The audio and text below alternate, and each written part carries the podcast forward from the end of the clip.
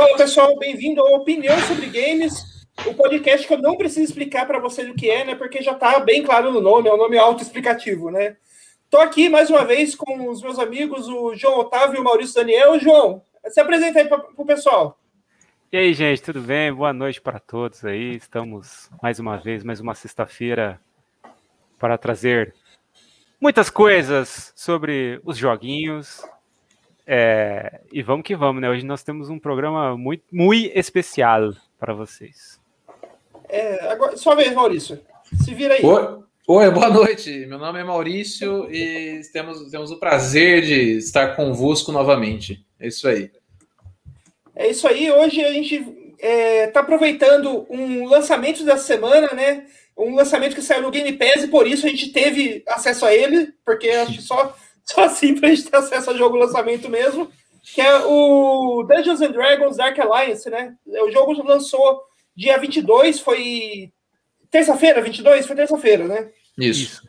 Então, lançou nessa terça-feira, dia 22, é um jogo baseado em Dungeons & Dragons, no RPG de mesa Dungeons & Dragons, mas mais precisamente no livro O Fragmento de Cristal, que é um livro escrito pelo R.A. Salvatore, que foi lançado em 1988 e que foi um dos grandes responsáveis por tornar o cenário de Forgotten Realms o cenário mais famoso de D&D durante todos os anos 90, 2000 e até hoje, é o cenário mais famoso, né? Hoje, um jogo nesse cenário parece muito genérico, né? Forgotten Realms é um cenário que parece um cenário medieval de fantasia bem genérico. Mas a gente tem que lembrar que quando ele foi criado, ele era algo inovador, né? Porque a gente não tinha tanto jogo de videogame com a mesma ideia, ou tantos outros RPGs com a mesma ideia, né? Que ele trazia aquele cenário de fantasia medieval cheio de magia, de dragões e tal, não era tão comum naquela época, né? Inclusive eu acho que, né, o Forgotten Realms, né, ele foi o grande responsável por popularizar esse tipo de cenário, né, por tornar isso tão presente como a gente tem hoje, porque acho que, né, esse jogo, né, no caso, né, falando do Dark Alliance, ele usa personagens da mitologia de Dungeons & Dragons que são muito populares, assim, e todo mundo que jogou D&D alguma vez na vida sabe quem, pelo menos, já ouviu falar desses personagens, principalmente um deles, né, o Drizzt, né, o Elfo Negro, que são personagens extremamente populares dentro da franquia, né, então eu acho que Forgotten Realms, né, e esse jogo, ele representa uma coisa que, tipo, popularizou boa parte do que a gente vê de fantasia medieval hoje em dia, né? E eu acho, o que eu acho interessante também é que o mundo de Forgotten Realms aí eu acho, né, vocês podem me corrigir se eu estiver errado, que é o cenário que foi mais adaptado para outros meios, né? No caso, os jogos, né? Então, assim, até o exemplo mais famoso, que é Baldur's Gate, se passa nesse cenário, né? Então, assim, legal, acho que tá na tradição, né, digamos, e tem algo bom nisso e algo meio perigoso, né, que é justamente mexer com esse imaginário, né, eu acho que vocês talvez fossem entrar nisso agora, né. Aliás, não só o Dark Alliance, né, mas o Baldur's Gate, o Icewind Dale, o Neverwinter Nights, todos os jogos de D&D mais famosos se passam no cenário de Forgotten Realms, né, o cenário mais famoso, né, de todo a franquia de Dungeons & Dragons, né? E acho que assim, quem jogou o Icewind Dale o primeiro, seja aquela versão 20 anos atrás, como tanto a versão remaster e tal, pode ver, pode encontrar algumas coisas da história, né? Da quest principal, do plot principal do jogo, nesse Dark Alliance. Tem uma certa relação. A gente não vai mostrar isso aqui hoje, porque essa relação você não vai encontrar na primeira missão do jogo, que é a que a gente vai jogar. Vai mostrar, né? Mas quem quiser pegar o jogo a fundo tal, e jogou esse D&D, vai ver essa relação. Mas apesar de a gente falar que, tipo, o jogo conta uma história, se baseia num livro e tal, e é baseado no Dungeons & Dragons, né, que é o grande RPG de mesa, tal, o RPG de mesa que levou o sucesso, né, do gênero aí para o nascimento de outras coisas. Ele não é um RPG, né, o Dark Alliance. O Dark Alliance é o tipo Ele é mais próximo de um Destiny de D&D, é um jogo de loot, um jogo, o tal do Games as Service, né? Yeah. É, exatamente. Ele é um jogo que usa muito dessas mecânicas de looter, né? De jogos que você faz missõezinhas em sequência e que você acaba repetindo várias e várias vezes em dificuldades diferentes, com o único objetivo de pegar equipamento melhor e ganhar recurso para melhorar esses equipamentos e melhorar o seu personagem por consequência, né? Então, assim, ele tem elementos de RPG, mas ele é um jogo de, assim, de ação, de, né, voltado mais para o combate ali, né, para coisa da lutinha ali, né, de você dar combo e usar poderzinho, aquela coisa de, assim, a gente pode chamar isso de RPG? Pode, vai fazendo uma força ali. Mas você não vai encontrar uma experiência tipo Baldur's Gate aqui, sabe? Se você quiser jogar isso, passa longe desse jogo, porque não é isso que ele se propõe a fazer. Ele é uma outra coisa. Mas, sim, tem elemento de RPG, mas não é bem isso, né? É um jogo muito mais voltado para pegar itens e repetir a mesma missão várias e várias vezes para pegar versões melhores desses itens. Eu só adicionaria que ele tem, sim, esse lado de looter, né? Mas o jogo, né? Digamos, a essência do jogo em si, ele é mais um porradeiro, né? Ele é hack and slash, né? Então, assim, essa é a pegada do jogo. Só que ele tem esse negócio de volta, faz. E tem outros probleminhas também que acho que a gente vai tocar aí enquanto a gente vai mostrando. Eu acho que a gente pode começar a mostrar, né? O que vocês acham? Sim, vamos começar, então. Acho que é mesmo. Vamos nesse esquema aí, mostrar o que tem que mostrar, né? Opa, deu um problema aqui.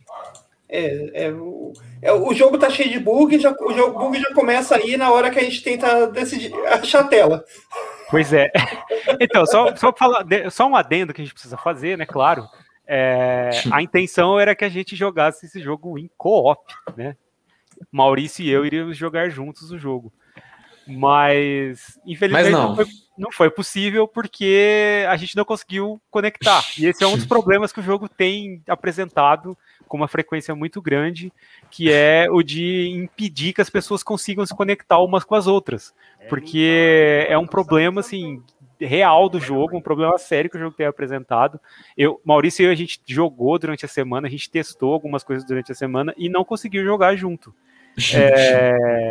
Porque o jogo tá cheio de problema, cara. Tipo, tá assim, tá difícil. Os desenvolvedores soltaram um patch recente para tentar consertar isso e não conseguiram arrumar totalmente, porque continua acontecendo. A gente tentou jogar em 3 pessoas ontem, 2 ficaram na partida e uma caiu. Inclusive, um abraço, Renan. Realmente está sendo um desafio esse jogo, um desafio não no sentido de esse jogo é difícil, né? Eu queria que ele fosse um desafio como Dark Souls né? Mas não, ele é um desafio à paciência, à disposição de qualquer um, né? Mas dito isso, a gente vai ver o João jogando sozinho, né? E a gente pode de novo tirar sarro dele jogando sozinho, que acho que é um exercício que... Aliás, João, antes de você entrar em alguma missão, esse lugar que você aparece, ele é um hub, né? Uma cidade. É o famoso hub, né? Desses jogos de looter que normalmente a gente tem, que é assim, é o local onde a gente sempre volta quando terminam as missões e onde você acaba. É o lugar que você usa para pegar seus itens, para melhorar item, para melhorar seu personagem. Você só pode fazer essas coisas aqui. Você não pode, por exemplo, equipar itens durante a missão. Você não pode trocar de item durante a missão. Você só pode fazer isso aqui nesse hub.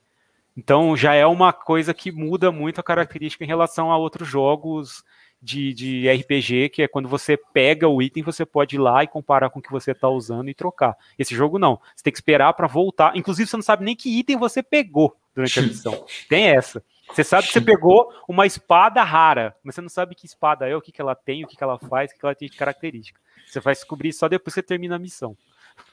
Aí enfim, você tem um vendedorzinho, né, aqui, que você pode vender item, comprar, melhorar os seus materiais, comprar skin, claro, né? Porque tem que ter.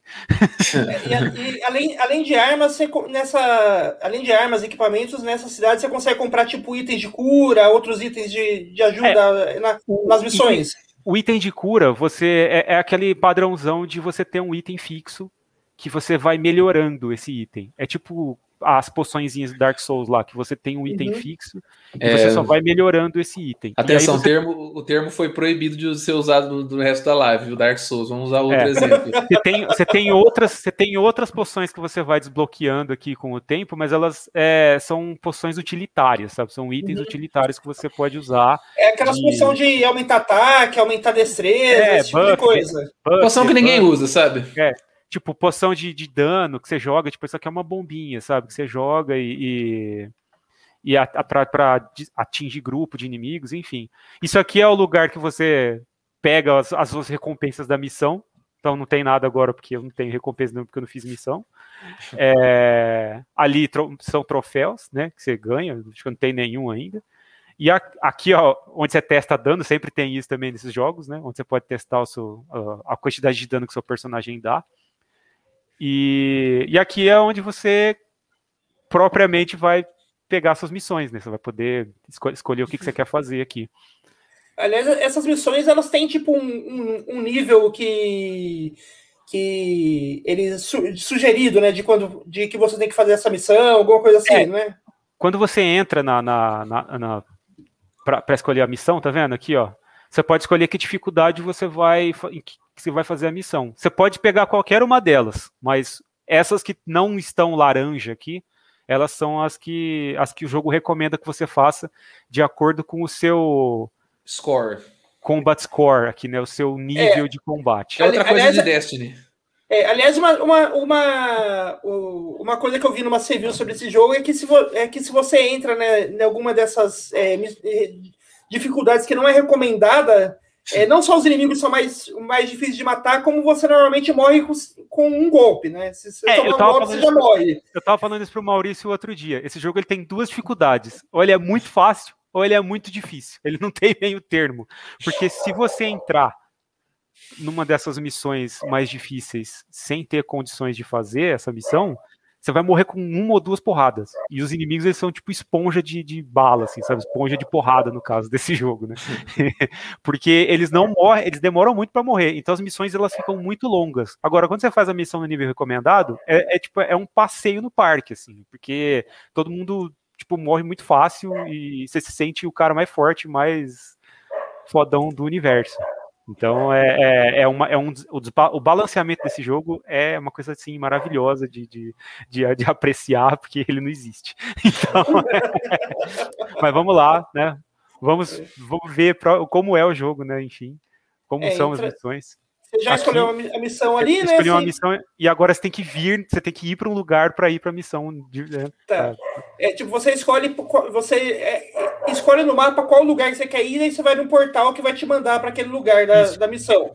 No caso eu tenho poucas, como vocês dava para ver ali, eu tinha só duas missões desbloqueadas, porque eu só fiz uma missão e a segunda, que o Maurício e eu tentamos jogar junto, a gente não conseguiu nunca, porque o Maurício ficava desconectando. Então, assim, o jogo não tá ajudando muito também quem quer jogar. O jogo é voltado para co-op, você vê que é nitidamente isso, tem muito inimigo vindo junto, vários momentos que tem inimigo demais para uma pessoa só enfrentar, então a intenção é que você jogue esse jogo em co-op, e mesmo assim, o co-op é a coisa que menos funciona nesse jogo, cara. É impressionante como que pode falhar tanto, sabe? Eu vou pular a cutscene, porque senão vai demorar muito. Mas tem cutscenes no jogo, tem historinha. Como a gente comentou, né? Ele segue a historinha do livro, né? Do livro do Salvatore, né? Exatamente. Na verdade, se eu não me engano, ele é meio que a sequência direta da história do livro. É isso que eu soube. Ele, tipo assim, acabou o livro, começa o jogo. Aí aqui é, né, aquela coisa, né? Pegar recurso, itenzinho no chão, pegar dinheiro.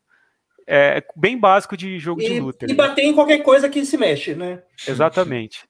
Eu não vou ficar pegando as coisas que tem aqui, porque isso, não é interessante pra... Acho que ninguém quer ficar vendo isso, né? Inclusive, eu quero declarar que eu não aguento mais ver essa fase. Meu Deus do céu. Eu também. Eu não aguento mais jogar, mas... Né? Porque já jogou duas vezes, a missão. E eu joguei uma sozinho. Eu joguei uma sozinho também. Aí eu quero mostrar uma das coisas mais ridículas desse jogo. O combate à distância. Vocês estão vendo que os inimigos eles não reagem. Eles estão que nem eu na sexta-feira. Ó... esse inimigo sou eu na sexta-feira, cara. Isso aí, aliás, Aliás, isso é muito coisa básica de, tipo, o inimigo ele tem o cone de visão e a sua arma à distância é maior do que o cone de visão do inimigo. Exato. Então, se você não aparece, se você não entra naquele cone de visão, ele toma dano sem nem se reagir. Eu gostaria que fosse isso, mas não é não, cara, porque às vezes você tá do lado, ele também faz a mesma coisa. Que é só, com a, coisa. Só com o arco acontece mais, né? Mas, tipo, cara, é fogo. É difícil, é um caso de, tipo, eu queria muito gostar desse jogo. Muito, muito mesmo, porque ele reúne coisas que nós três gostamos, na verdade, né? Ele tem tudo aí, tipo, cara... Você vendo assim, tipo, o combate, tirando a IA do inimigo, que é claramente bem burro, o combate em si não parece tão ruim, assim. Não, cara, o combate quando funciona em co-op é muito da hora. É claro, ele é duro, tem a animação dura, né? O jogo duro, o jogo é bem duro, assim, eu acho que em termos de jogabilidade ele é bem... Ele não é um jogo muito, assim, gostoso de jogar, responsivo, porque o combate é bem essa coisa que vocês estão vendo de animação dura, o controle, os comandos também, eles respondem assim. Mas é um jogo divertido, cara. Não dá pra negar. Tipo, jogar com o Maurício, o pouco que eu consegui jogar com ele, tava muito divertido. Porque comigo com o Renan, foram os poucos segundos, foram mais legais ainda.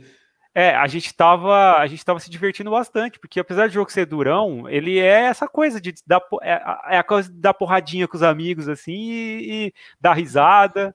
E assim, a meu ver, as referências do cenário estão bem feitas. Eu não sou um conhecedor, tá? Só para deixar isso claro. Eu vi muita gente reclamando de muita coisa. Eu não sou um conhecedor, então eu não posso me dar nem esse luxo. Mas eu achei que tá legal, a ambientação tá boa, né? É o tipo de cenário bem genérico, né? Como o Noia já colocou no começo, né? Mas a gente perdoa porque ele é o pai dos genéricos, né? Ele criou o genérico, né? Então vocês estão vendo os inimigos. Vocês estão vendo os inimigos, eles se afastando, eles indo embora, desistindo de mim, né? Tipo... E outra coisa uma coisa que ia resolver muito a situação de combate desse jogo, primeiro é o inimigo ter reação real, né? Mas segundo era você poder cancelar os movimentos, né? De alguma forma, cancelar as animações, né? Esse jogo não tem uma coisa que é muito importante para jogo que tem esse tipo de combate, que é cancelamento de ação, sabe? Cancelamento de animação. Que é uma coisa que, por exemplo, se você jogar jogos como Nioh, Dark Souls, que é proibido. Bloodborne, Devil May Cry. Esses jogos, eles têm esse recurso de cancelar a animação. God of War tem isso também? Não lembro. God of War tem. Tem também. Isso então assim, para quem não tá entendendo isso de cancelação é que tipo, você apertou o botão de ataque. O seu personagem tá no meio ali de dar o chute e você percebe que tem um inimigo te atacando, você aperta o botão de esquiva, esse chute é cancelado porque o seu personagem faz o movimento da esquiva, né? Esse jogo até tem cancelamento de animação, mas é muito restrito, tipo, é atrasado, sabe? Às vezes é uma bosta, cara. Não funciona bem. Praticamente inexistente. Não é um negócio que é responsivo que você pode contar. Daí isso quer dizer que, tipo, se você apertou o botão de dar o chute, que a personagem vai dar duas piruetas antes de acertar o chute, e você vê que o inimigo vai te acertar nesse meio do caminho, não adianta você dar esquiva que você vai tomar o golpe de qualquer jeito, né? Exatamente. Outro problema dessa personagem, além que eu peguei ela de propósito, porque ela é um dos personagens mais quebrados do jogo, além do ataque à distância, é isso. Essa magia de cura dela, ela cura demais, cara. Você fica praticamente imortal com isso, cara. É impossível morrer, tipo, se você tá com esse negócio ativo. A magia é tão poderosa que até travou o stream aqui, cara. Tão poderosa que ela é, cara. Meu Deus. Cara, realmente, né? E assim, é triste, né, cara? É um tipo de oportunidade. Eu não vou falar que é oportunidade perdida, porque é um pouco pesado e talvez um pouco precipitado, né? Porque eu acho que esse tipo de jogo consegue se resolver em uns 30%, 40% com atualizações, né? Se houver esse suporte, né?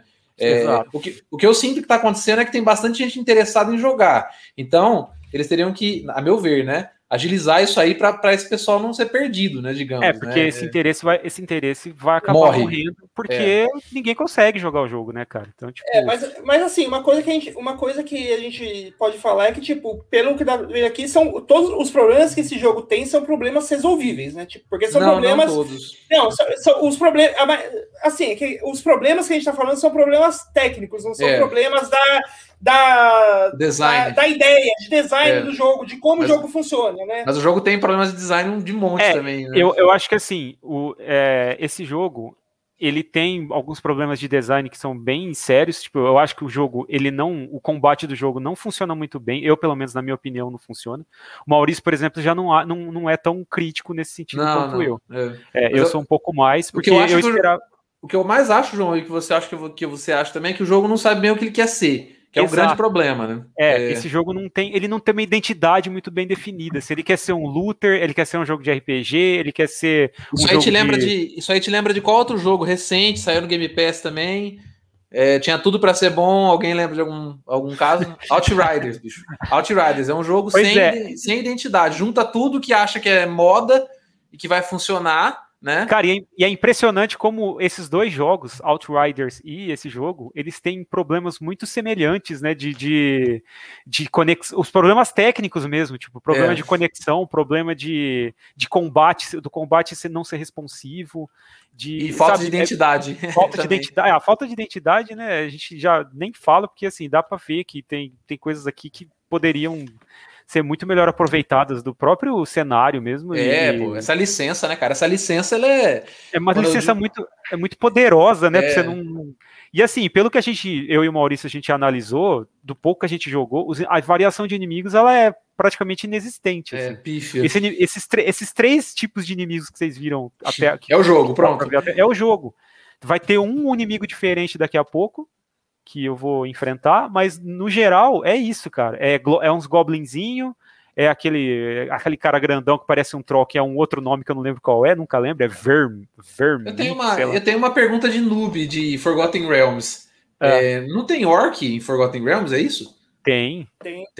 Acho que no jogo não tem não, né? Eu não lembro de ter visto, eu caí aqui, pera, deixa eu voltar. A gente jogou pouco, né, mas eu não vi nenhum vídeo promocional, nada de orc, cara. Eu sei que tem Duergar, que são os anões negros lá, que são os anões malvados. Será que não tem algum problema pra usar esse nome, não? Porque orc é tipo falar elfo, ou anão, ou gnomo, são nomes que... São criaturas mitológicas. É o que já existe na mitologia, não é algo que é uma marca registrada do Tolkien.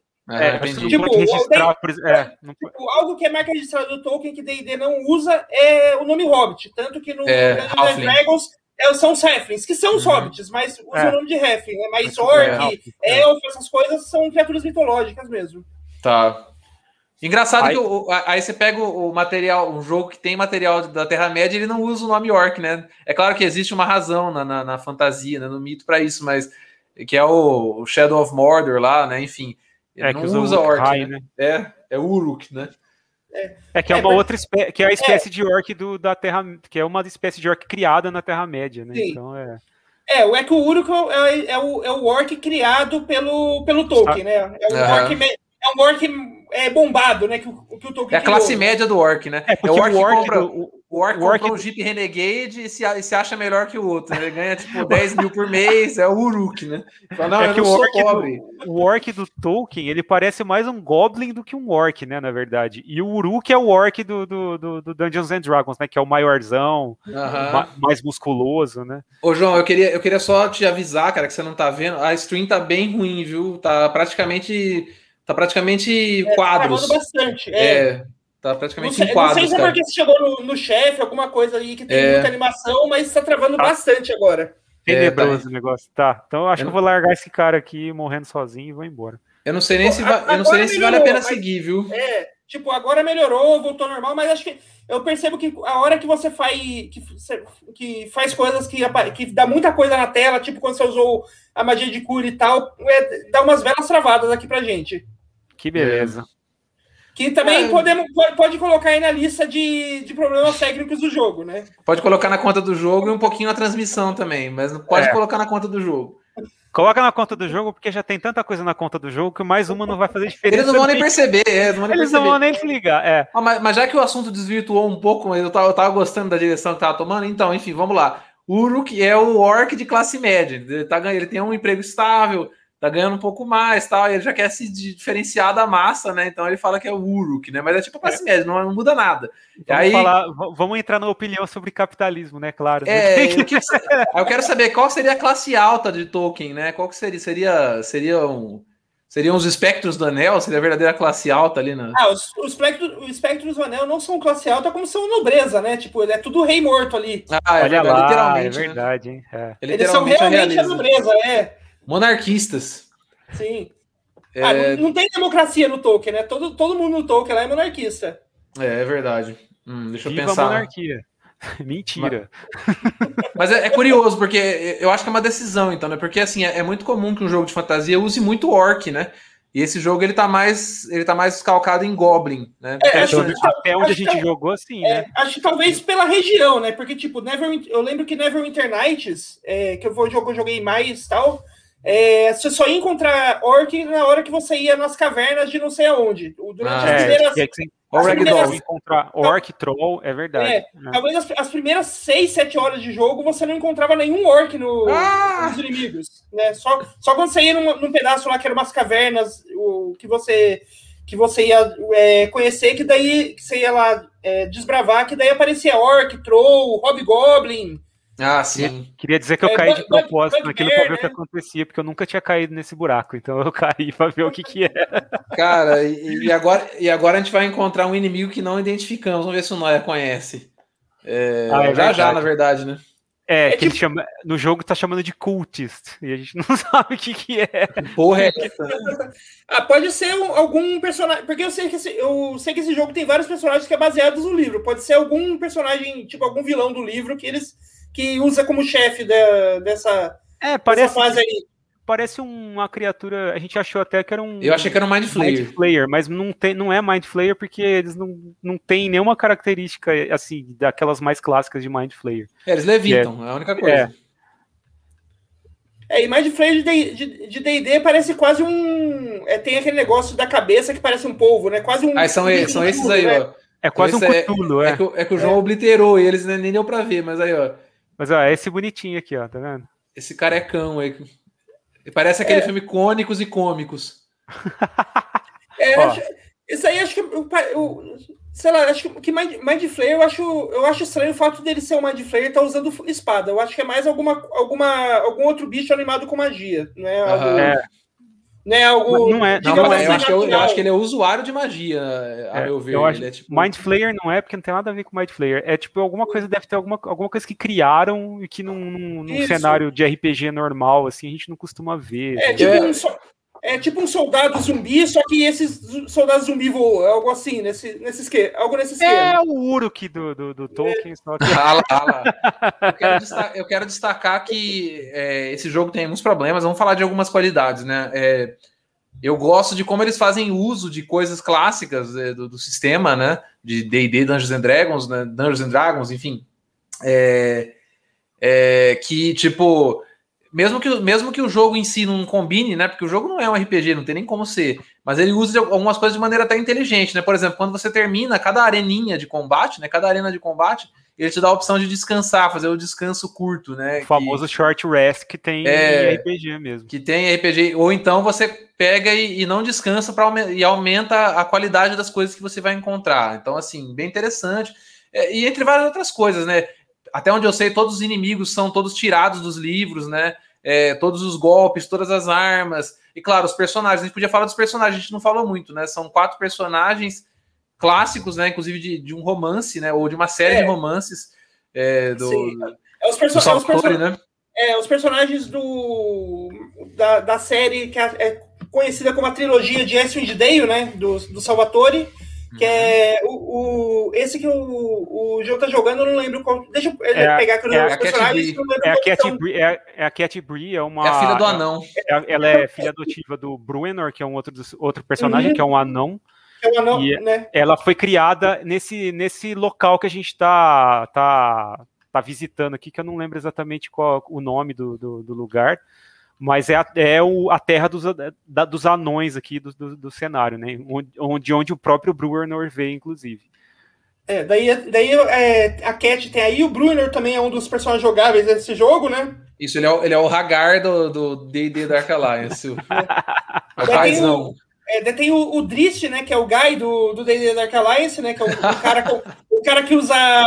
Que ele é o cara que tem... Dá muito dano, é muito rápido, mas não tem tanta vida, né? Ele é, isso, é um DPS. É, É, que eu conheço, o Drizzt, que eu acho que talvez é o personagem mais famoso de todo de toda essa grupa aí. Ele aparece, ele ficou tão famoso que ele aparece até em outros livros, tem histórias próprias dele, né, também. E todos os livros que depois dele, livros de RPG mesmo, citam ele, né, inclusive, né? Sim, o Player's Handbook, não só de Forgotten Realms, mas até o do D&D, claro, do D&D geral, né, costuma citar o Drizzt, né, de tão famoso. Isso quando ele não tá na capa do livro, quando né? Não tá na capa, é interessante, né? E eu não sei se vocês sabem dizer, mas tem alguma coisa de comentário racial no lance do Elfo Negro, ou eu tô viajando? Eu nunca fui atrás de saber disso, cara. Eu não me lembro exatamente. Eu sei que assim, os Elfos Negros, eles são maldosos, né? Eles são malvados, porque eles vivem no subterrâneo, eles têm, se eu não me engano, eles têm uma certa... alinhamento. Um certo problema de alinhamento com os elfos da superfície, exatamente porque eles podem viver na superfície, eles não. Certo. Mas eu não sei se tem um comentário racial, não. Acho que não, porque... Não, que eu me lembre. O mais próximo de comentário racial que tem, assim, no Forgotten Realms, que é até uma coisa meio problemática, que... Em muitos momentos, os orcs, a cultura dos orcs se parece muito com a cultura dos afro-americanos. Esse é o comentário racial que é problemático. Tá. Mas quanto aos Drows, não há nada. Eles só são chamados de elfos negros por causa daquela ideia. A cor pele deles, né? Claro. E eles têm normalmente os elfos hábitos, né? Os elfos da superfície, eles têm um alinhamento mais voltado para o caótico bom, né? E os elfos negros, no geral, têm um alinhamento mais voltado para o caótico neutro ou caótico mal. Né? Entendi. A gente poderia discutir que é meio ridículo esse negócio de alinhamento no geral, mas a gente já está questionando o sistema como um todo, então não convém. E as duas variações raciais do subterrâneo, né? Os elfos negros, né? Os Drows e os Duergar, que são os anões, eles têm a pele escura. Eu não sei se isso tem alguma coisa a ver com viver no subterrâneo. Eu não me lembro disso, mas eu acho que tem alguma coisa a ver com isso. Tá. Porque também, se eu não me engano, também tem um halfling negro que vive no subterrâneo. Então, é um caso de fenótipo, né? Provavelmente, eu acredito que na mitologia de Dungeons & Dragons tem alguma explicação nesse sentido, mas eu realmente não me lembro agora. E o negócio dessas que a gente chama de assassas negras de D&D, né? Que eles têm a pele mais negra e vivem no subterrâneo. Não é que eles vivem no subterrâneo meio que porque querem, igual são tipo os anões. Que os anões... Tem os anões que não são, mesmo que não são os Duergar, eles têm cidades do subterrâneo e tal. Mas eles podem sair no sol, né? Os Duergar, essas raças que são consideradas as negras, né? Eles têm um problema com a luz, né? Tipo, eles tomam dano e recebem várias penalidades, tipo, não conseguem enxergar direito e tal, quando não estão no subterrâneo, né? Quando estão na luz do sol, eles saem no subterrâneo normalmente só à noite, né? É uma oportunidade para... Eu não sei se algum livro, algum material fonte já explorou, né? Mas explorar a origem disso, né? De repente, não foi uma escolha, né? Eles foram colocados, né? Sei lá, eu tô viajando, né? Foram colocados nessa condição e essa condição acabou transformando eles a quando eles não conseguirem mais sair, de repente, entendeu? Uma coisa interessante, né? É o tipo de coisa que um livro de RPG não faria, porque... ia gerar mais problema do que boas discussões, né? Porque o público-alvo, acho que não é exatamente o público-alvo interessado nesse tipo de comentário, né? Mas eu fico pensando, acho legal. Se eu fosse hoje fazer uma mesa, eu ia pensar nisso. Eu ia falar, pô, que legal, né? O que tá acontecendo aí? Por que esses caras vivem lá? Por que eles têm que viver lá, né? É claro, você fala, biologicamente eles não podem viver em outro lugar. Mas por quê, né? Aí é interessante discutir, né? Se eu não me engano, existe algum material nesse sentido, sim, de discussão desse tipo de coisa. Mas eu não me lembro, assim, com precisão. Porque eu me lembro de alguma coisa desse tipo, cara. Mas legal, vou procurar. Talvez eu esteja conjecturando demais. Assim, eu imagino que tem que em algum daqueles livros que não são os livros base de D&D, D&D tem vários livros de apoio, né? Materiais de apoio e tal. Eu imagino que algum deles que deve ser voltado para essas raças aí, para essas raças mais diferentes, deve ter uma explicação melhor. Deve ter livro de Underdark, por exemplo, né? Um livro de Underdark poderia falar disso, né? Underdark, para quem não sabe, é um lugar gigantesco em Forgotten Realms que é todo embaixo do chão, né? Então é mais ou menos um shopping Ibirapuera lotado de túneis e tem o tamanho do Brasil. E que é povoado densamente por essas raças do subterrâneo, né? Essas raças que vivem exclusivamente no subterrâneo, né? Principalmente essas que a gente comentou, né? Drows, Duergares, enfim. Inclusive, uma das expansões, talvez a expansão mais legal de Neverwinter Nights se passa em Underdark. Recomendo, inclusive, quem nunca jogou Neverwinter Nights. Inclusive, eu queria sugerir a gente fazer opinião sobre RPG, qualquer dia desses. Logo depois de uma opinião sobre capitalismo. ou por que não misturá-los, né? Que é o que a gente tá fazendo aqui, né? Aliás, uma coisa que eu quanto mais eu vejo vocês jogando e tal, sabe que esse jogo me parece muito me lembra muito, assim, um jogo de D&D de 2011 que eu adorava, mas também não foi bem visto aí por crítica nem por público, que é o Dagger Dale. Não sei se vocês conhecem. Não, nossa, cara, eu lembro desse nome, mas eu não lembro do jogo, Noia. Por favor, nos ilumine sobre isso. É um jogo que saiu em 2011, era de PlayStation 3 e Xbox 360 e PC, né? Saiu nas três plataformas.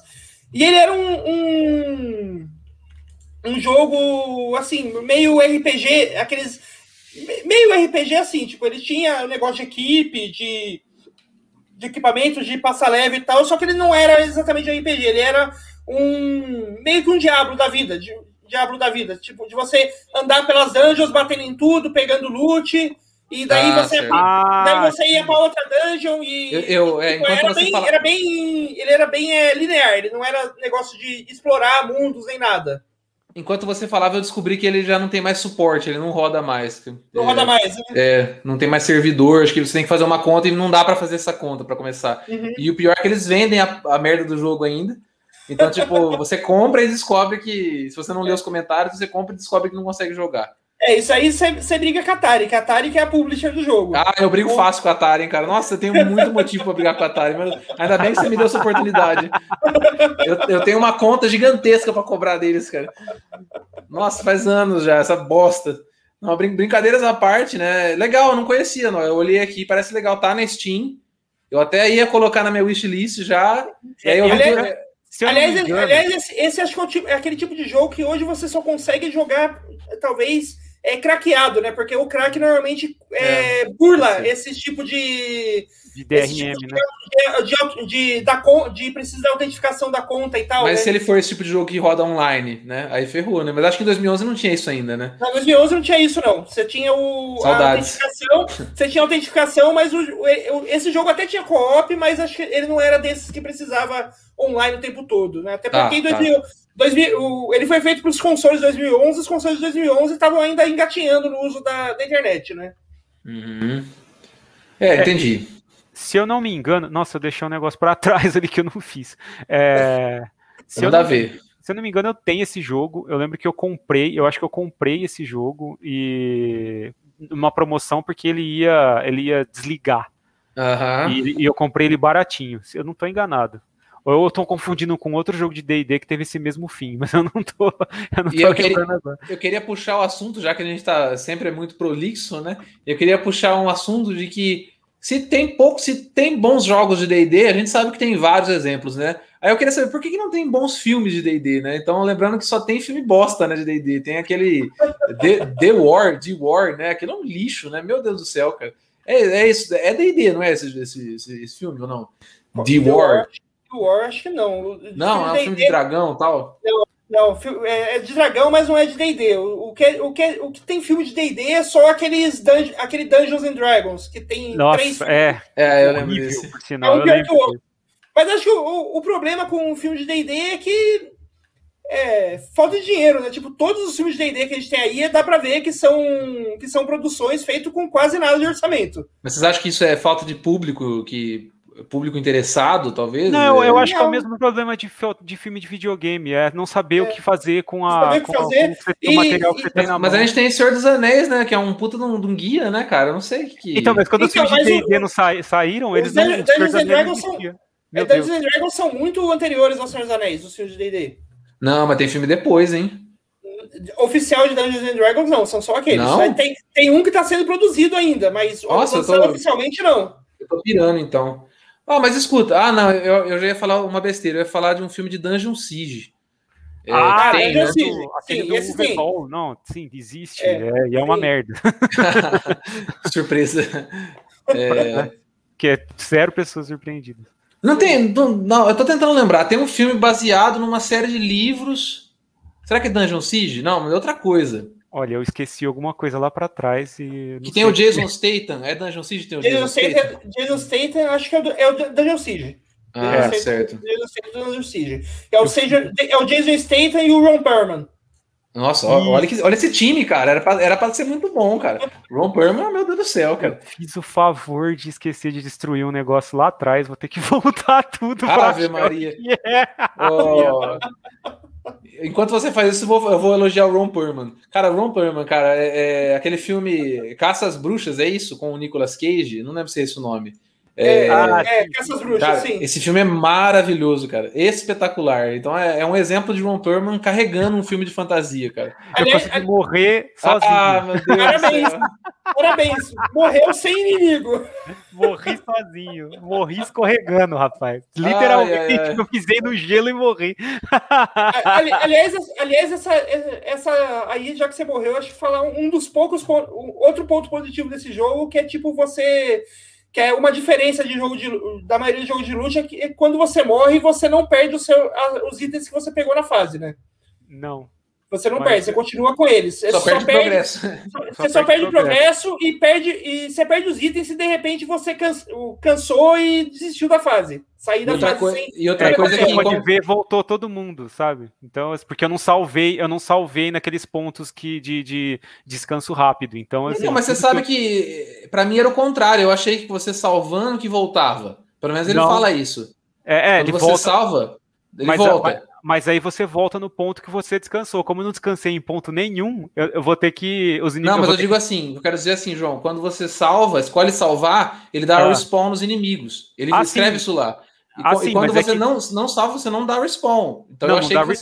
Não dá respawn, só que se eu morrer, eu volto no começo da fase, entendeu? Que é o que mas deu respawn. Aqui. Também. Entendeu o que eu tô falando? Deu respawn, não era pra dar.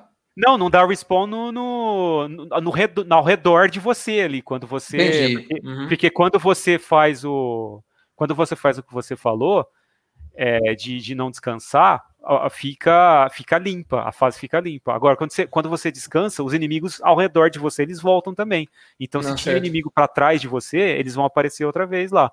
Não, você não entendeu. Eu achei que quando você morresse sem salvar, você voltava no começo sem inimigos. Não. É só o entorno mesmo. Sabe? Legal, entendi. Tipo Diablo, sabe? Que os não, entendi. Não, perfeito. Mas eu tô ignorando todo mundo porque, né? Não, ninguém tem saco pra isso. Aquele jogo que não pode ser nomeado e que quando você descansa, os inimigos voltam. Isso. E eu tô fazendo o que as pessoas fazem normalmente no jogo que não pode ser nomeado, que é ignorar os inimigos totalmente e sair correndo deles. Também é possível. Então, né? Tô usando minha experiência com um jogo que não pode ser nomeado para fazer isso. Ainda bem que é possível, inclusive, né? Vendo você fazendo isso, tá me lembrando muito eu jogando Final Fantasy XII, cara. Eu jogando Final Fantasy XII é isso aí, eu correndo de inimigo o tempo todo, cara. Não, você vê como a inteligência artificial desse jogo é burrice artificial, né? Porque eu tô correndo deles e eles não conseguem me acertar, eles não conseguem chegar em mim. Então, né? Complexa coisa. Olha isso. Tá pedindo demais, né? Tá pedindo demais deles. Não, tem muita coisa aí nessa inteligência artificial, mas complexa não é a palavra. Exatamente. Obrigado pela correção, Noé. Foi pertinente. Você não destruiu uma balista, foi isso? Eu acho que foi. Que merda, cara. Deixa eu passar, amigo. Amigo, eu tenho alergia a glúten. A batata palha. Então uma coisa muito... legal desse jogo também, que é a Ragdoll Physics, né, que é a física de quando os inimigos, eles tomam um golpe, morrem, que eles saem voando, né, eles são disparados em direção à estratosfera. Mas a melhor coisa que acontece é quando alguém retira de cena um inimigo, você mata ele e ele sai de cena, tipo o Chaplin, sabe, quando alguém puxa o Chaplin, assim, ele sai voando, né? O guarda-chuva, assim, cara, eu amo isso, cara, você tá lá, você vê o inimigo indo embora, assim, ele, né, deslizando. Cara, o que é aquilo, cara? Muito bom, cara. O Ragdoll, eu fico entre me incomodar e achar graça, eu acho mais graça do que me incomoda, então eu gosto. Eu acho mais graça também, porque não tem como, você tem que dar risada, cara, porque não tem o que fazer. Ó, a balista ali à esquerda, você esqueceu ela, hein? Esqueci. Ou já foi? Acho que já foi, tipo, né? Registrou, né? Era uma que tava bem à esquerda ali do portal, sei lá o que aconteceu ali, mas... Eu acho que ele registrou, tá. João. Por via das dúvidas, né? Não precisei destruir essa, não. Porque você pegou 5 canecas, bicho? Nem vi que você tinha pegado 5 canecas. Nem eu. Você não fala, não tinha visto também, não. Essas canecas, o que é? Tipo, o... sabe perda de tempo. Essas perdas de tempo que esses jogos gostam de colocar só pra fazer a fase durar mais, é isso. Uhum. Tem uma aqui, inclusive. Você sabe que tem uns tontos, tipo eu, né, que faz isso sempre. Então, assim, é uma perda de tempo intensa. Aí, ó, esse boss, por exemplo, é um boss que é nitidamente feito pra co-op, porque são 2 caras, né? Tipo, um boss daquele jogo que não pode ser nomeado. É verdade. Um menorzinho e um grandão. E esses 2 caras, além de tudo, eles ficam invocando outros carinhas pra vir te incomodar junto. E aquele clássico de boss menorzinho e grandão, que o menorzinho dá buff e o grandão bate? Na verdade, o menorzinho eu não sei o que ele tá fazendo, porque eu nunca sei o que ele faz, cara. Porque o menorzinho ele é meio inútil. Ele chama as mobs, né? Ele chama as mobs, que ele tem a bandeirinha lá, ele parece tipo o líder, né? O cara que chama é o Goblin Pai. Nossa, mas ele é bem ruim mesmo, cara. Quando você fica só com ele pra matar, nossa, dá um peteleco no bicho e... Agora esse outro é fortão, cara. O Goblin Pai, Goblin Pai e Goblin Filho? Porque é referência de gente velha essa, né? Porque... Como chama esse bicho grande? Eu esqueci. Então, eu tentei lembrar no começo lá e não consegui. Era Berg, uma coisa assim. Berg, cara. Uma coisa assim, cara. Berg, uma coisa assim. É uma Verbig, raça. Verbig, isso mesmo. É uma raça que eu desconheço de Dungeons and Dragons. Eu sou cringe também, então eu conheço Dungeons and Dragons assim, até o que eu conheci ele bem jovenzinho eu era na época, então eu não lembro de ver Verbigs, não. Aliás, eu conheço muito bem o Livro dos Monstros de AD&D, eu conheço quase ele inteiro. Nem ele não tá lá. Nem o Versmol. Então, mas eu não lembro dessa raça, realmente, assim. O menorzinho lá, acho que é um Goblin de armadura, né? Basicamente. Sabe o que eu queria? Que eles fizessem um jogo de AD&D, cara, e colocassem um elemental de fogo, né? Que é tipo... Era tipo uma fogueirinha. Aquela ilustração da AD&D, eu amo aquilo lá, cara. De AD&D, né? É verdade. Aí nos outros já colocaram o clássico elemental de fogo, que parece um Balrog do um negócio assim, elemental de fogo, era uma fogueira com os olhos, assim, tá ligado? Uma fogueira má, assim, nossa, muito bom, cara. Eu amo aquilo, cara, eu amo aquilo. A fogueira do mal, né? Vou te queimar! É uma fogueira com intenções ruins. É tipo... Sabe o que ela parece? Inimigo de Dragon Quest, cara. Exatamente inimigo de Dragon Quest. O coelho, o fumante... Aliás, eu tô rejogando o Dragon Quest XI e eu lembrei que, tipo, tem um inimigo lá que eu não lembrava dele, mas que eu acho ele realmente da hora, tipo, a ideia dele, que é... Vocês podem ver, esse cara não, né? Ele não faz nada. Né? Que é um inimigo que é um... É um cavaleiro sem cabeça, né? Que ele uma armadura completa em cima de um cavalo de armadura sem cabeça, e no escudo que ele carrega é onde tem o rosto dele. Nossa, eu não cheguei a ver isso, acho. O escudo tem 2 olhos e nariz e a boca ali, é um rosto no escudo. Tipo, a concepção é bem da hora, parece até inimigo daquele jogo que a gente não pode nomear. É verdade. Parece Bloodborne, né? Sim. Esse pode, né? Bloodborne pode. O irmão pode, não pode é o principal. Bloodborne, no máximo, um cunhado, né? Não é irmão, não. É um parente distante. Ué. É o cunhado, aquele que te vem na sua casa, come sua comida. Mas assim... Tem dinheiro emprestado, quebra alguma coisa. E daí, tipo, pra terminar a fase, literalmente matou o chefe e terminou a fase. Não precisa entrar em portal, nada. É meio que nem Destiny, né? Matou o chefe, termina a fase, dá o contador voltando ali e você volta pro hub. Voltando pro hub, tá vendo? E digo mais, se você esqueceu alguma coisa na fase, adeus, não consegue fazer nada, você vai ter que ir embora. Exatamente. Quando você termina, que se eu estivesse jogando com alguém, ele ia me ranquear em relação a outra pessoa pra falar quem foi o MVP da partida. Então, assim... Ranqueia a partir de, com, tipo, inimigos, quantidade de inimigos mortos, alguma coisa assim. inimigos mortos, a quantidade de assistência que você Nossa, deu. Ganhou 666 de experiência, viu? Que ele só queria registrar isso. Pois é. E aí você vai ganhar experiência, vai subir de nível, vai ganhar ponto, vai ganhar dinheiro, enfim. Clássico de luta. Subir de nível nesse jogo, você tem a árvore de habilidade também pra... Tem, eu vou mostrar agora. É, eu tinha pego um legendário e eu perdi. Que bom. Que legal, né? Ai.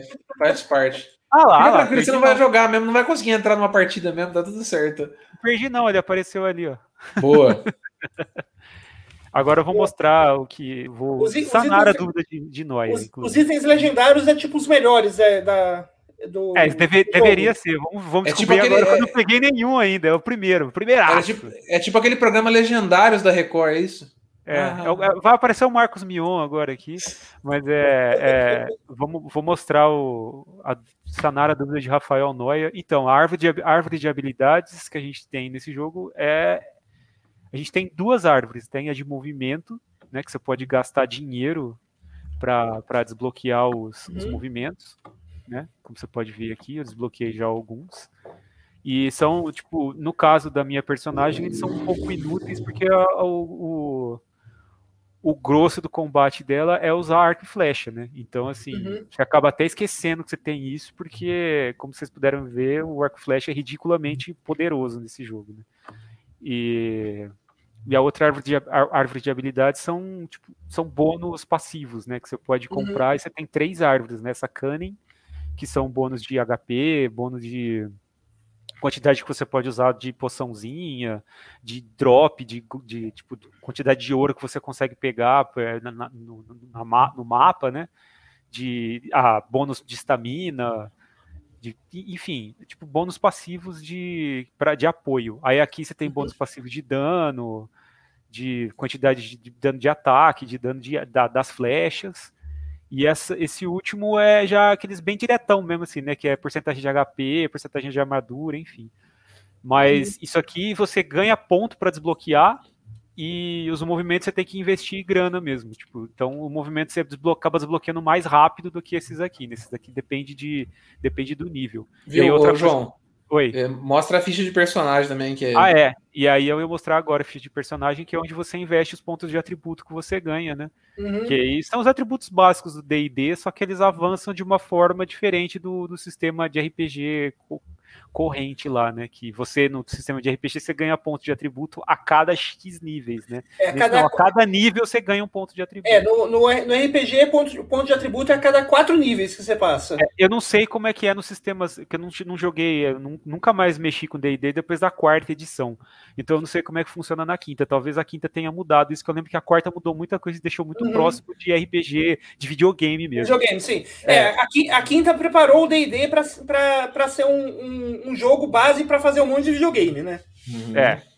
A 4ª. A 5ª eu não sei como é que tá realmente. Eu não faço ideia. A 5ª, pelo que eu vejo, ela seguiu a mesma ideia, só deu uma... Pelo que eu vi dela, ela seguiu a mesma ideia de aproximar o D&D de videogame.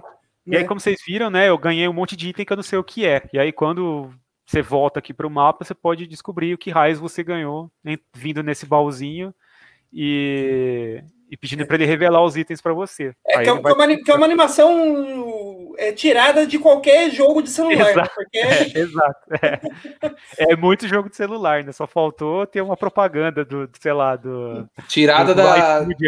iFood, de alguma coisa. Tirada das coisas prontas da engine já, né? Certeza, da Unreal. Sim. Bacana. Daí você ganhou um anel e foi isso que você ganhou. Eu ganhei mais coisas, só que ele só mostra o item de raridade mais alto. O item de raridade mais alto. Não, você consegue ir baixando ali, vendo tudo. Ah, é? Eu não consegui. Sim. Eu tentei e não vi. Isso aí eu vendo, não sabia que dava pra fazer. É novo pra mim. Mas aí aqui você vai. E aqui é a tela de equipamento, né? Eu já tinha equipado o item melhor que eu peguei. Essas coresinhas, igualzinho ao Destiny, né? E os itens são classificados por cor, né? A raridade é por cor. Então, tipo, verde é o incomum, o roxo é o raro, se eu não me engano, é o épico, e o azul é raro, isso, e o legendário. É o famoso douradinho. E aí, o jogo basicamente é isso, cara. Tipo, eu acredito que é esse grande loop de entrar na missão, matar uns bagulho lá, pegar uns itens, pegar umas coisinhas no mapa. Tem lá aqueles objetivos paralelos pra te fazer perder tempo, né? Como o lance das canecas. Uhum. E voltar pra base, equipar item, melhorar seu personagem, customizar e fazer tudo de novo. É isso. Cara, isso é Dark Alliance, é Dungeons and Dragons Dark Alliance. Ou isso, pelo menos, é Dark Alliance hoje, né? Está Dark Alliance, né? Então, assim, o que acho que dá para concluir, né, é que, por hora, né, é um jogo com um potencial altíssimo e que aproveita quase nada desse potencial por uma série de problemas, e a gente não sabe quantos desses problemas se devem a problemas de desenvolvimento, né, em si. Problemas de orçamento, que a gente sempre comenta que é um problema, né? A gente nunca sabe se é o bastante, né? Esse jogo tem uma carinha de que não teve muita grana para ser feito, né? Sim, ele tem muita cara daquele jogo que a gente chama de o Double A, né? Ele tem carinha de que teve mais paixão envolvida do que realmente retorno, né? Então, assim, eu tô tentando defender aqui os desenvolvedores, né? De repente eu posso estar sendo ingênuo, né? Eu sou bastante, mas... o que eu sinto é que aconteceu isso, teve ambições maiores do que as possibilidades e vai tentar correr atrás agora, pós-lançamento, né? Olha, falar para você, pelo que eu conheço, assim, acho que, pelo que eu vi aqui, apesar dele ter vários problemas e tal, ele tá acima, ele tá melhor do que a gente podia esperar de qualquer jogo que... feito pela própria Wizards of the Coast, né? Porque os jogos de D&D tem muitos bons, mas a maioria deles não estavam diretamente ligados ao Wizards, né? O Wizards só dava a marca, só cedia a marca, né? E o Dark Alliance faz parte dessa nova fase da Wizards, que ela está investindo diretamente na própria marca, né, que é dela, em vez de simplesmente franquear, né, para outras empresas. Uhum. Eu acho que, assim, vocês puderam ver, é um jogo bonitinho, assim, ele é tecnicamente, ele é bem apresentável, assim, eu acho que os cenários são legais, né, o design das coisas tá bem legal, assim, tipo, para quem... A arte, né? A arte em si, uhum, né? Os modelos, tal. Não tem nada ali muito extraordinário, mas também não tem nada ruim, assim, que você pode falar, nossa, isso aqui, mal feito, cagado. Mas é um jogo que, tecnicamente, ele tá, assim, mal implementado, sabe? Ele nitidamente... Mas eu vou colocar uma coisa que me preocupa, tá? Enquanto jogador, inclusive o jogador interessado na melhora desse jogo para conseguir jogar.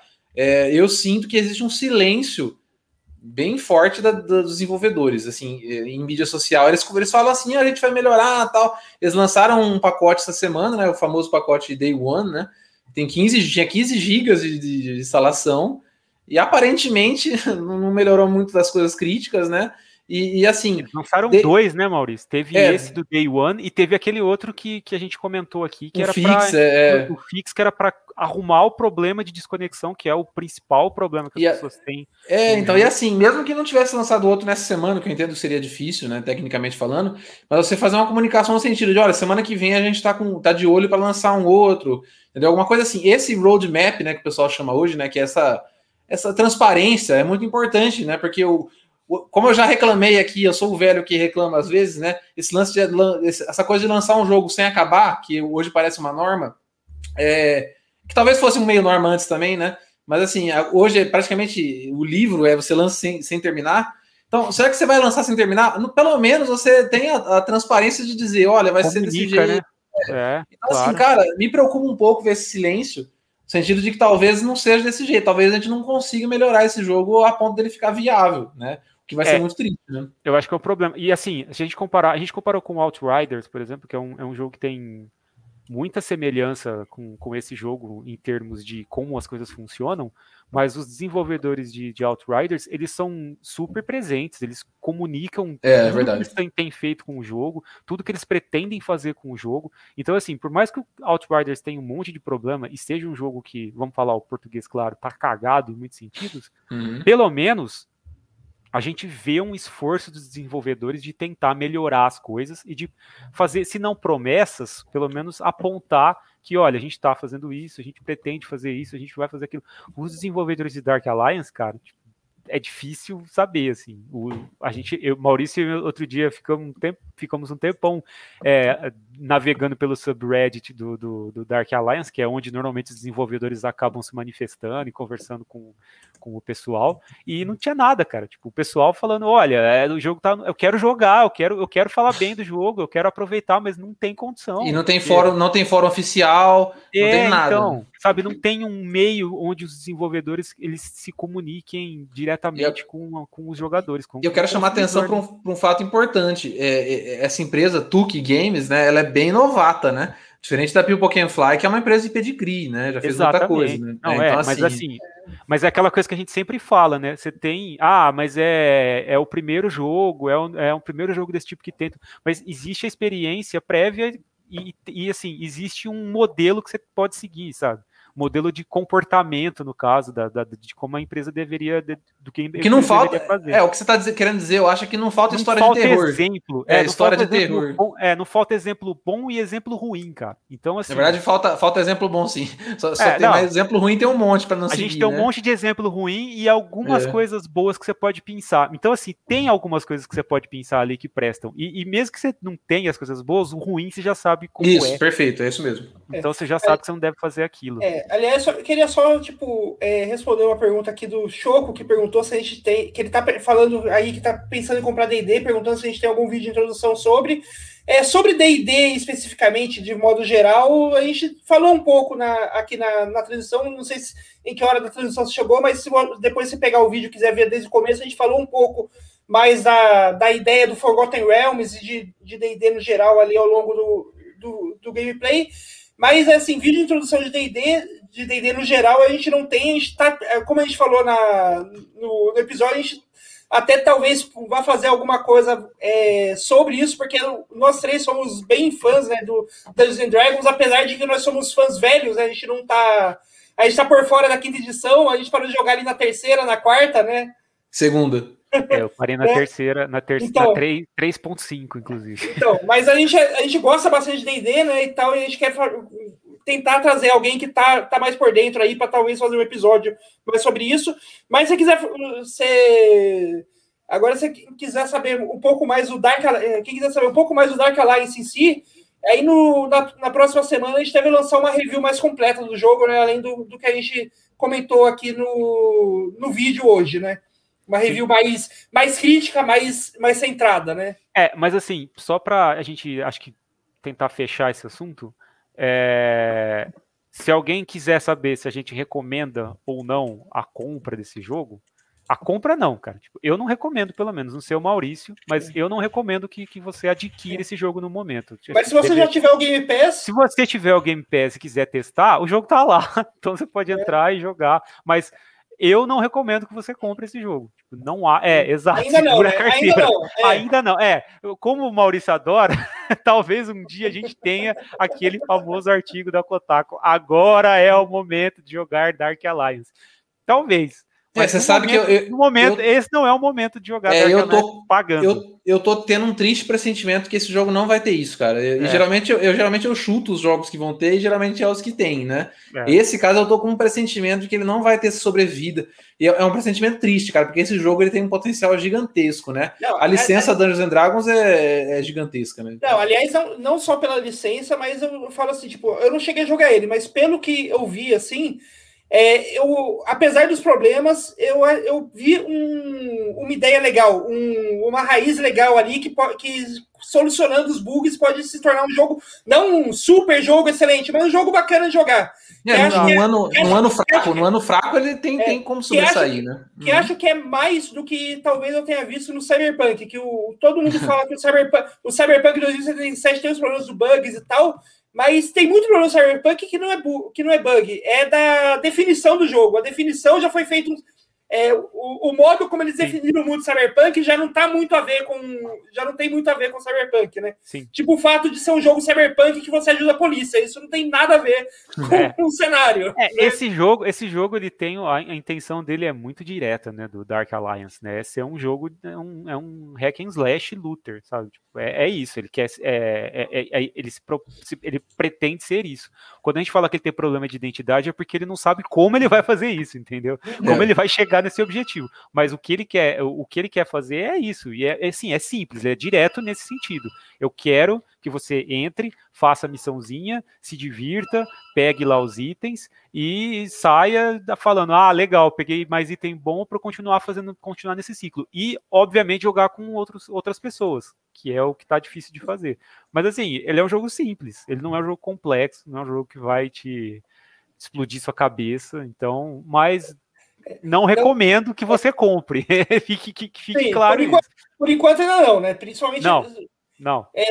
Tipo, a gente fala, é um jogo simples, é um jogo que quando for arrumado, ele pode ser tipo aquele tipo de jogo bom para um domingo preguiçoso, que você só quer alguma coisa para dar uma porrada em uns bichos aí e jogar com os parça, mano. Jogar com os parça sem precisar pensar muito, né, e tal. Ele parece um ótimo jogo para isso, mas não.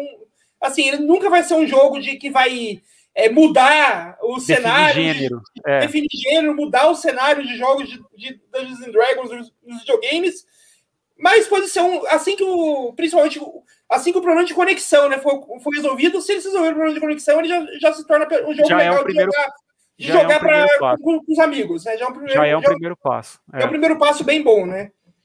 Cara, eu tô aguardando ansiosamente. Eu quero muito jogar esse jogo, mas ele não é um jogo legal pra jogar sozinho. Eu só pude perceber já. Ele é um jogo legal pra jogar com alguém.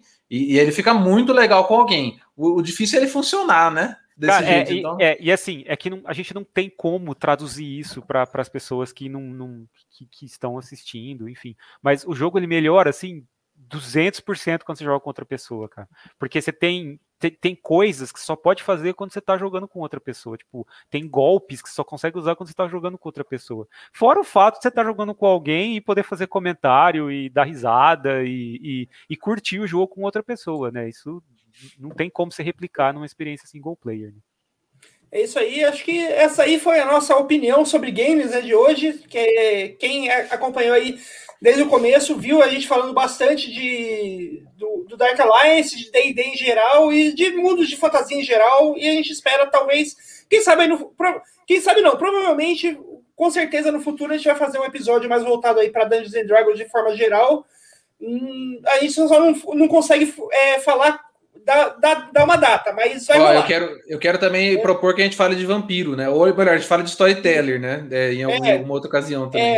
Aliás, tá para lançar um monte de jogo de vampiro aí nos próximos anos, então a ocasião para falar disso, de World of Darkness, acho que não vai faltar, né? Bloodlines é um dos meus jogos favoritos da vida, então eu falo com prazer.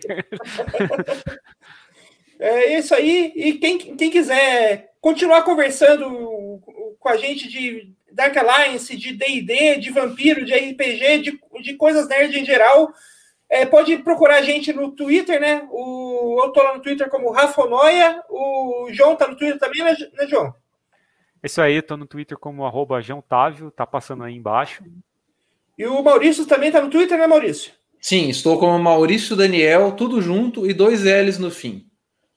É isso aí, galera. Esse foi o Opinião sobre Games de hoje. Sexta-feira que vem, 21h, a gente está de volta aqui no YouTube e no Twitch da Rede Contínua. Se você quiser ouvir episódios anteriores, a gente também está em áudio no Spotify e no seu qualquer agregador de podcast. Aí tem um monte de agregador, não sei onde a gente está, mas a gente está em alguns aí. Mas no Spotify é certeza. É isso aí, galera. Beijos e até a próxima. Falou, povo!